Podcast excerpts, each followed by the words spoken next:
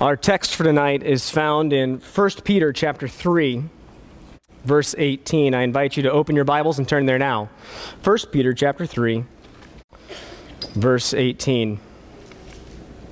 The apostle writes, "For Christ also suffered once for sins, the righteous for the unrighteous, that he might bring us to God, being put to death in the flesh, but made alive in the spirit."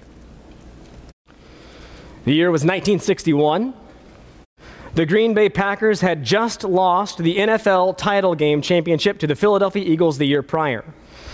And as training camp began for the new season with three dozen professional football players, all eager to dive into all the finer details and nuanced strategies that would get them over the hump and able to finally win the championship, their head coach, Vince Lombardi, did something unexpected at the first team meeting, day one, minute one of training camp, he went to the front of the room and he held up a pigskin. And he said, Gentlemen, this is a football. And then he made every player in the locker room turn to page one of the playbook.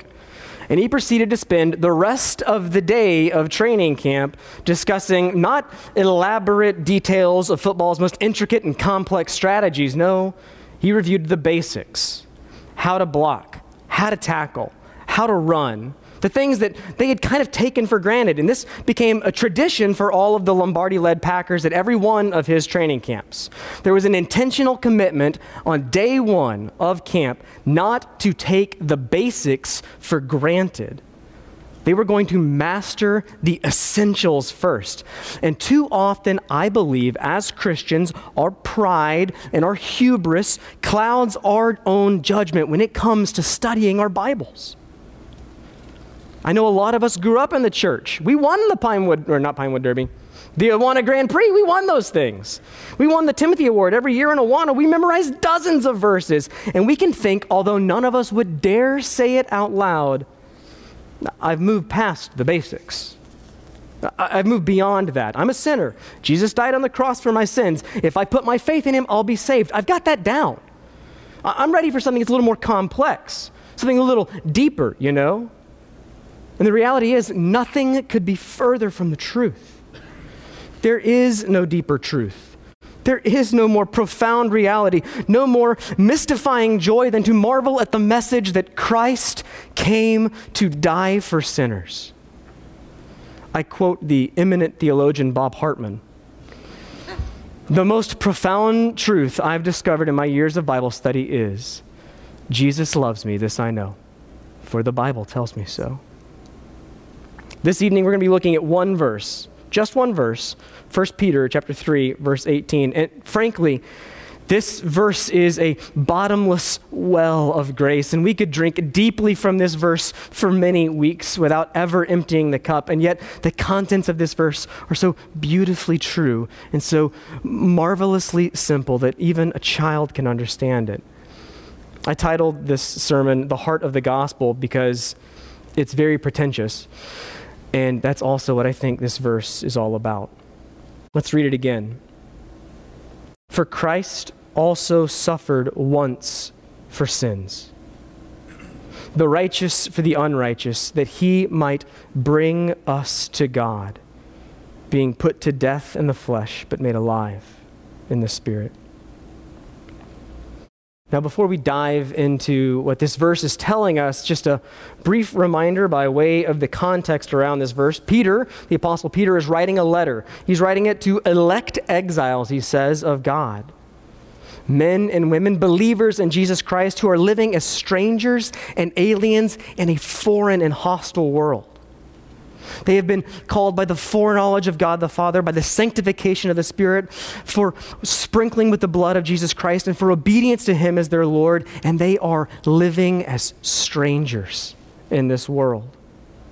And then he's transitioning now at this point in his letter to a very practical exhortation section. His letter begins with this exultory examples of the great mercy that God shows to us, causing us to be born again to a living hope through the resurrection that's found in Jesus Christ. or storing up for us an imperishable inheritance in heaven, awaiting the revelation of Jesus Christ. Or that God is fitting us together as living stones into a new temple and a new priesthood to the glory of Jesus Christ. But now, in the middle of the letter, he's transitioning into a series of very practical and very challenging commands for how we're supposed to live our lives in light of this new identity that we've been given. Because you are a sojourner and because you are an exile in this world, despite all of the pressure that is around you, this is how you must live. And there's a deep and, and powerful sense of comfort that we find in Peter's words. As we are Christians who are trying to live out the Christian life, we are necessarily going to stand out from the world around us because we do crazy things, like talk to strangers on college campuses about the gospel. Because we do crazy things like set aside our rights in order to pursue peace with our friends and with our enemies. Ladies, you do crazy things like Buck against a culture that sensationalizes external appearances and flashy apparel in order that you can be clothed with what Peter calls the imperishable beauty of a gentle and quiet spirit. Gentlemen, you do crazy things like repudiate a toxic culture of selfish bravado and arrogant personal conquest in order to put on Christ likeness. And all of us daily are striving to put on sympathy and brotherly love and compassion and humility that swims against the stream of Twitter and Facebook and Instagram and happy hour and hookup culture. These are very practical exhortations. These are real world, everyday exhortations. And those practical exhortations, when pursued with the zeal that Peter calls us to, are, will lead to suffering. Christians are going to be mocked and slandered and ostracized and ignored and treated like weirdos simply because we're trying every day to look like Christ. Every happy hour we've declined, every homeschool group we've joined, every time we swam against the current of our culture in order to try and be faithful to Christ has opened us up as targets of opportunity for a world that hates Christ and needs a place to vent that hatred. And it will be against the church. And so it's on the tails of that encouragement to remain faithful and, and to remain fearless in the face of suffering that Peter runs back to the basic and fundamental truth of the gospel from which all of the Christian life flows. Remember, suffering Christian.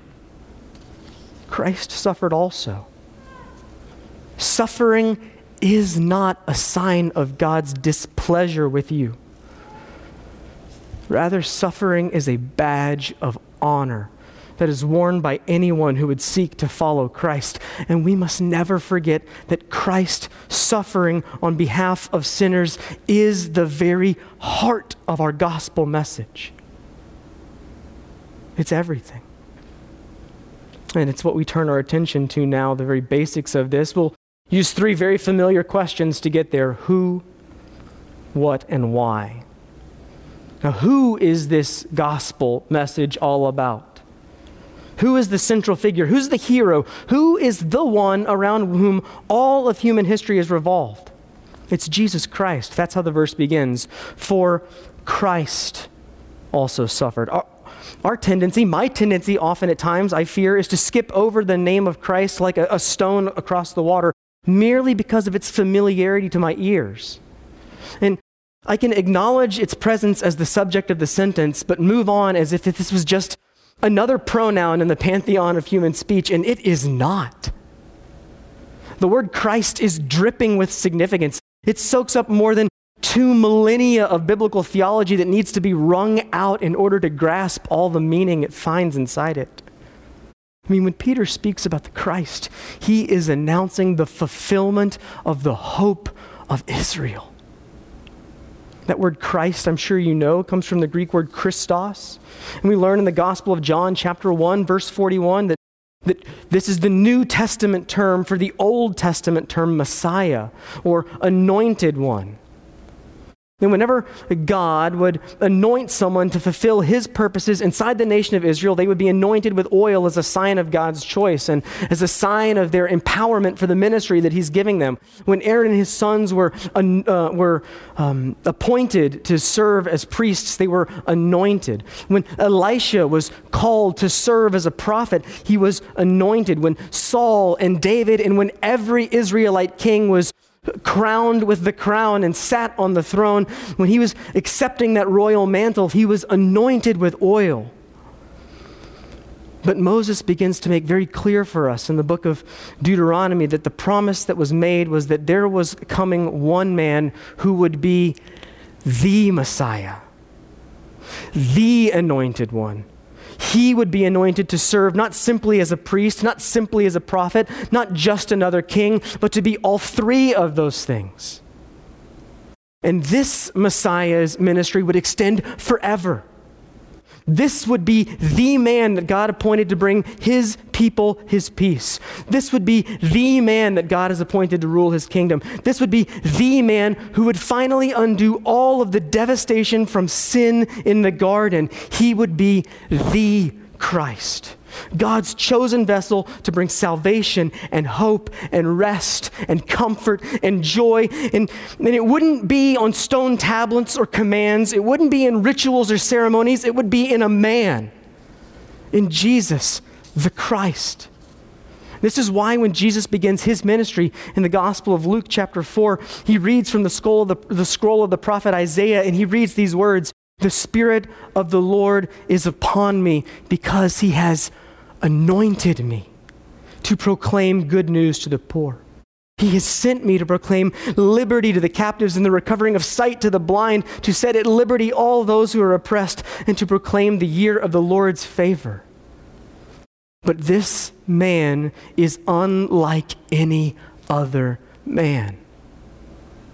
Salvation could not be accomplished by a mere mortal. The stain of sin that infects every descendant of Adam renders each one of us unworthy of the ministry of this Messiah. Our hearts are filled with corruption from our birth. I have toddlers. I know it. I can prove it. And as a consequence, every act of my attempted righteousness is in fact dripping with decay. The prophet Isaiah says in Isaiah 64 For all of us have become like one who is unclean. All our righteous deeds are like a filthy garment, and all of us wither like a leaf, and our iniquities like the wind take us away. Then you don't need a sermon to know that that's true. You just need to look at your own life. Do not sinful motives and, and self righteousness seep into your most noblest attempts at righteousness? And that's why the Christ couldn't be just another man.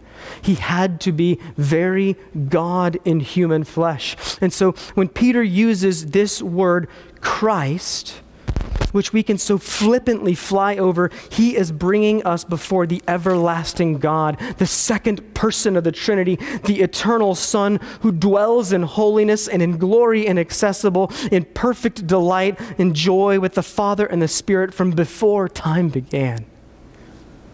And to call Jesus the Christ is to acknowledge the overwhelming compassion of God. It was just as Jesse talked about this morning.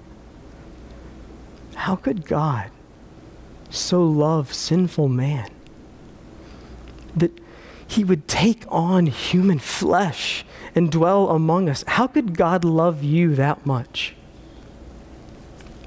How could God love me that much? But this is the God who is love. He became flesh. He became the Christ, the Messiah, God's appointed mediator of salvation. Our gospel message begins with a person.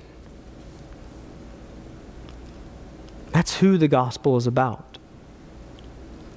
But what then is the message of the gospel? What has the Christ done for us? Peter goes on in verse 18 For Christ also suffered once for sins, the righteous for the unrighteous.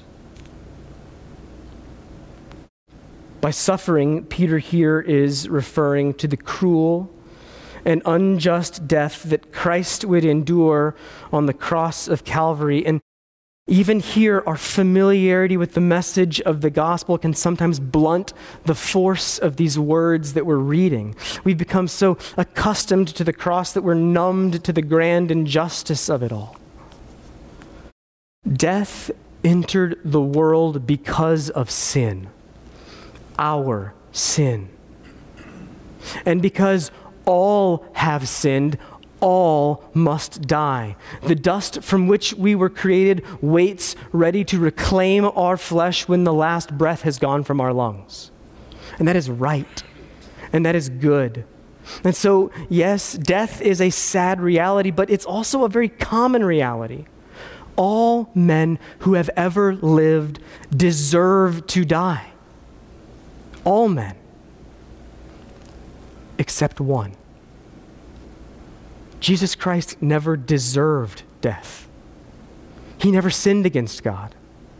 He never violated God's laws. He never violated God's character. He never gave in to temptation. If death is the wages of sin, then Jesus Christ never earned one cent of the cross. And yet it was for death that he came in the flesh. This was his purpose in coming. It's the reason he set aside the glory of heaven.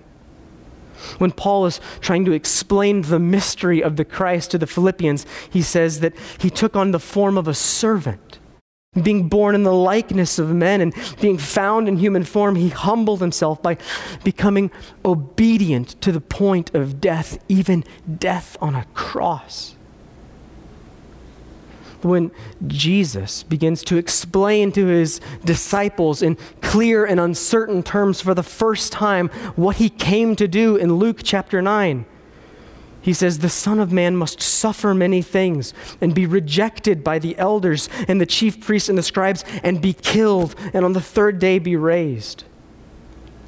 This is the message of the gospel. This is what we carry. This is what we believe. That the most holy God, he who existed in perfect, sinless righteousness, out of compassion for you, out of mercy for you, out of love for you, humbled himself to become like you. And even though he had never violated God's law, he suffered under the punishment of God's law. The author of life bearing the full weight and penalty of death's sting. And he came to die not peacefully of old age, not painlessly through swiftness. Peter says he suffered. The one who deserves every word of worship being jeered and mocked and belittled.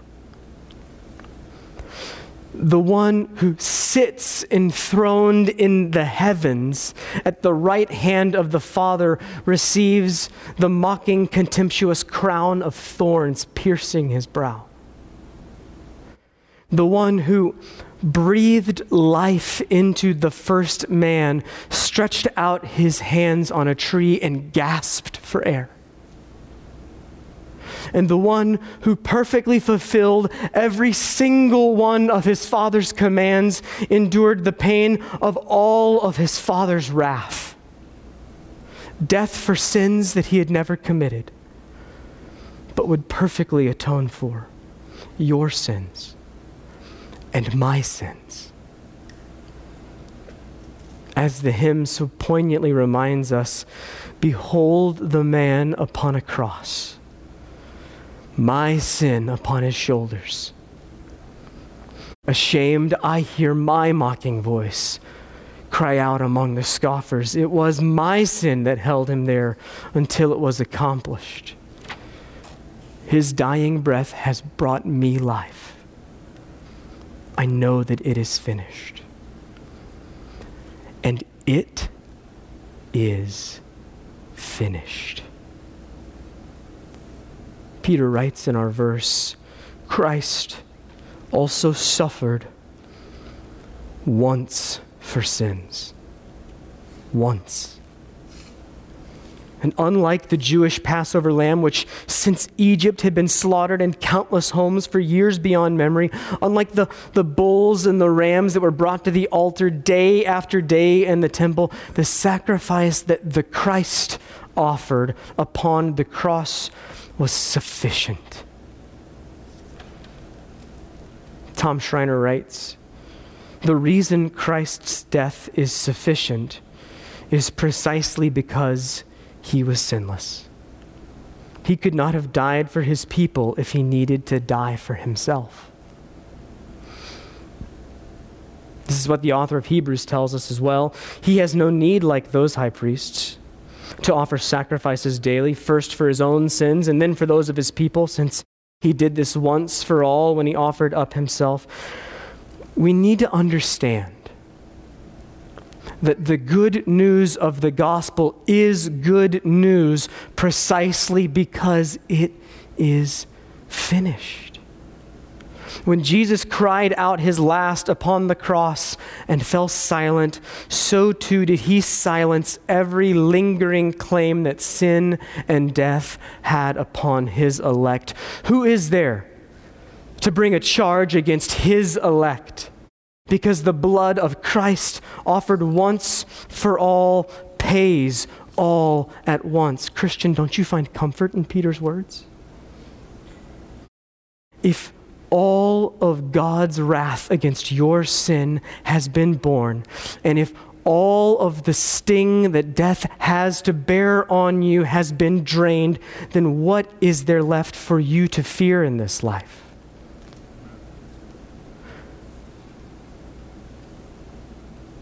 And I have to ask, how is it that we can believe the death of Christ is sufficient enough to finally and completely atone for my sin before the infinite wrath of God's holy justice, and yet still not find it compelling enough to prompt a pursuit of holiness in my life?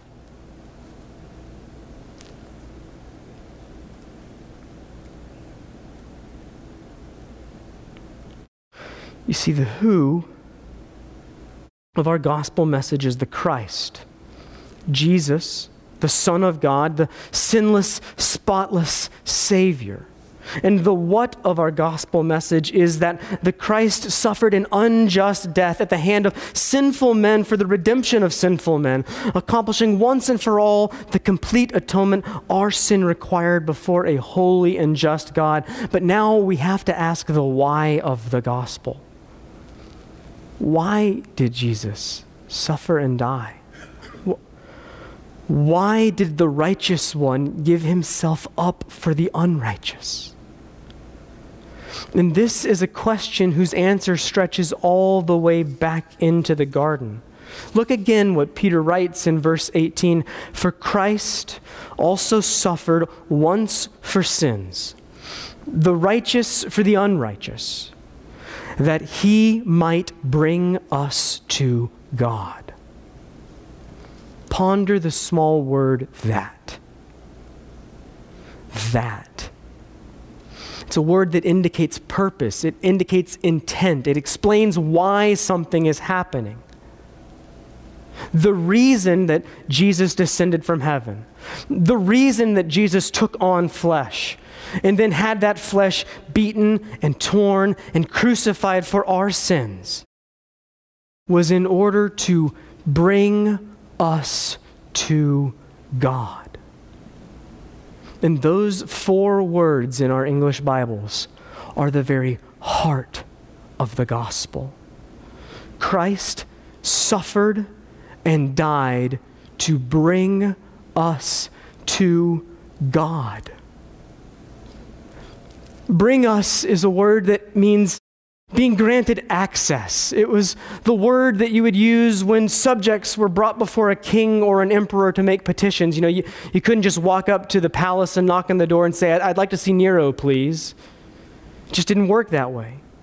You had to be brought into the king's presence by someone who had the authority to do that, by someone who had the appropriate standing to receive an audience with the king. Someone had to bring you to the king.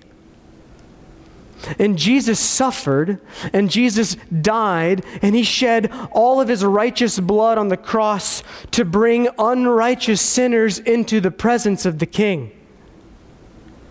I said that this answer stretches all the way back into the garden. Do you remember the first three chapters of Genesis? God, in holy benevolence, created the universe.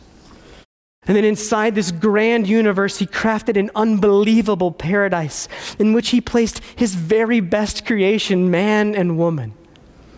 Created in the image and likeness of God, man was designed to enjoy perfect fellowship with God, worshiping and, tending the garden and being filled with delight forever. This was what we were designed and built to do. Our very hearts yearn for this kind of fellowship. And then, miracle of miracles, God delighted in his creation. God Himself would walk in the cool of the garden, in the cool of the day with Adam and Eve, Moses writes to us in Genesis 3. God fellowshipped with His creation. Here we're creator and creation enjoying perfect fellowship, untainted by sin, and unestranged in their relationship, and in perfect harmony. And then, prompted by sin and lured by their own lustful pursuits, Adam and Eve broke that fellowship through sin. And surely on the day that they ate the fruit, they died. Not in chronology, but in certainty. And the painful, unintended consequence was that Adam and Eve could no longer live in the presence of God anymore. Their sin prevented that. God was too holy to permit that. They were cast out of the garden and they began to endure all of the fallen frustrations of a world that is marked with corruption and marked with death. But nonetheless, God loved his creation. And he permitted not even one sunset to fall on the garden before God promised that one day he would send a descendant of the woman, an anointed man, a Christ who would undo all of the brokenness of their sin. He would defeat the serpent, though it would require his own body be bruised to accomplish it. And that Christ, the anointed one, would once again restore fellowship between God and man. He would bring us to God again. In Matthew's gospel account records that when Jesus breathed his last on the cross, the curtain of the temple was torn in two from top to bottom. And this symbolic barrier between the presence of God and the Holy of Holies and the presence of sinful man in the temple complex was destroyed because God's Messiah had torn down the true barrier of our sin. Jesus had forever restored perfect fellowship between God and men. And now Jesus invites us into the throne room of the King of the universe, not merely as subjects, but as sons and daughters and we approach the throne of grace with confidence because the one who brings us there is a sympathetic, great high priest, Jesus the Christ. He's the good shepherd who puts us on his shoulders and carries us home. This is the good news of the gospel. The good news is not simply that you can have eternal life quite honestly, everyone lives forever. Both the redeemed and the unredeemed will have an eternity of existence. And the good news of the gospel isn't just that there's another paradise coming. The good news of the gospel is you get Christ. You receive the gift of fellowship with God. Heaven isn't good because it's a garden. Heaven is good because it is there that we enjoy the fellowship with God that we have ruined. And there's a kind of preaching that you can hear in this world that's not unlike the prosperity gospel, and it promises reward and it promises blessing forever. But if our greatest reward and our greatest blessing isn't eternal fellowship with God, then you have missed the very heart of the gospel.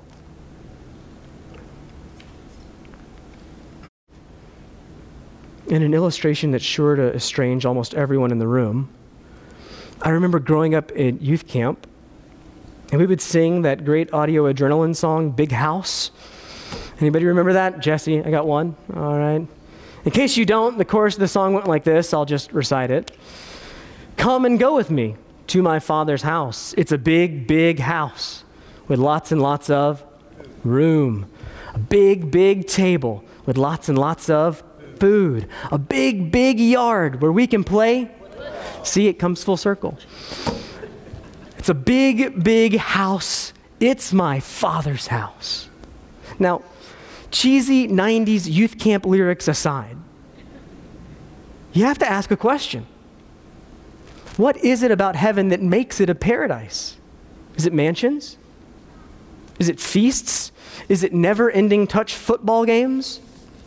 No. It's God. I want to ask you a question.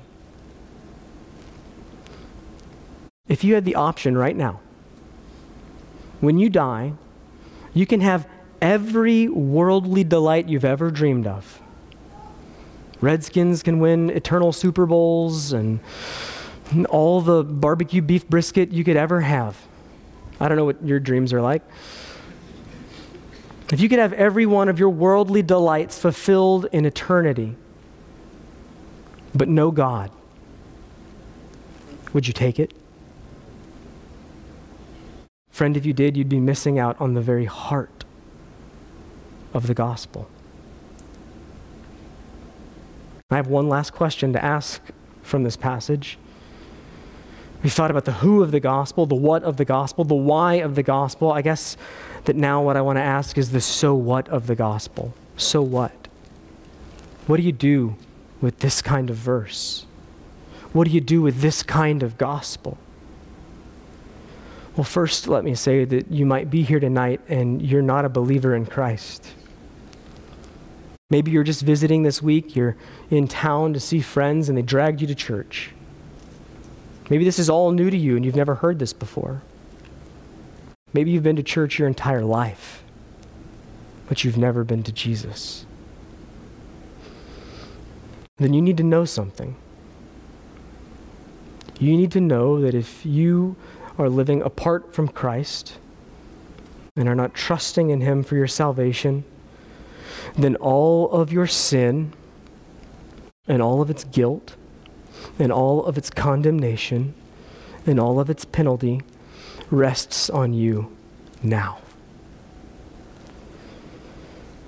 And if you hear this gospel message, and you remain unwilling to accept Christ's offer of forgiveness and reconciliation, and you die in that state, you need to know that you will remain estranged from God forever.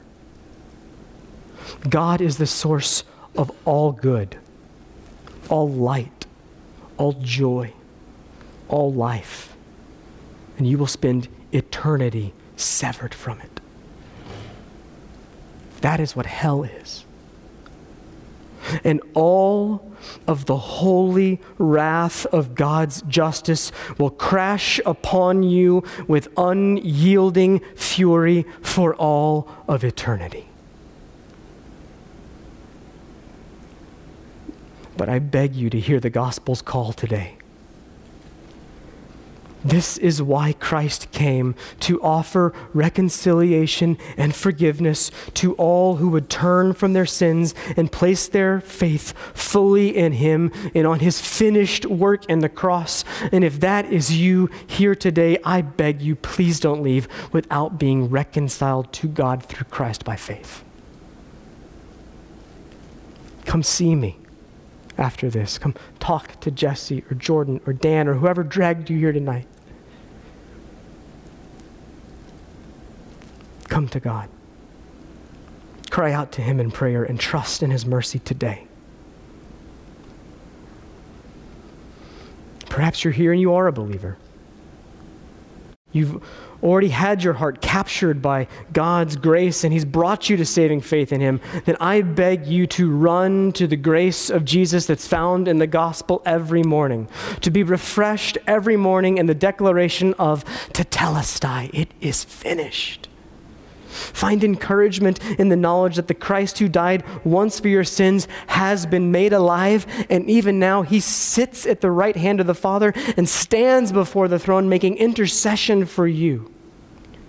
I want you to find courage in the knowledge that the finality of Christ's death and resurrection means that neither death, nor life, nor angels, nor rulers, nor things present, nor things to come, nor power, nor height, nor depth, nor anything else in all of this creation will be able to separate you from the love of God in Christ Jesus your Lord. And whether it is through suffering or joy, I want you to find strength to live as an alien and as a stranger here on earth, as an ambassador for the Christ who loved you and gave himself up for you. And one of the ways we do that is through communion. We, as the church, gather together to remember the blood and the body that was shed and broken for us. And we're going to do that now in just a minute. Would you pray with me?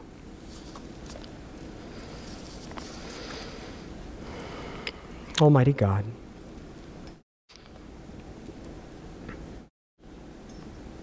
thank you for the cross. For by it, we're saved. We can't begin to fathom the depth of your compassion for us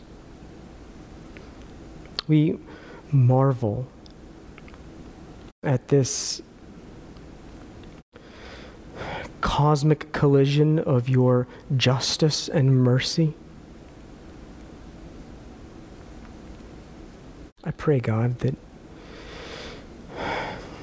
you would take our hearts captive by your grace. We thank you for the Christ, your Son, our Savior. We thank you for the gift of forgiveness and salvation that's found in him. I pray, God, that you would continue to save people even tonight. And it's in Jesus' name we pray. Amen. Thank you for being with us today. And now, a parting word from Pastor Jesse. If you have any questions about what you heard today, or if you want to learn more about what it means to follow Christ, please visit our church website, immanuelbible.church.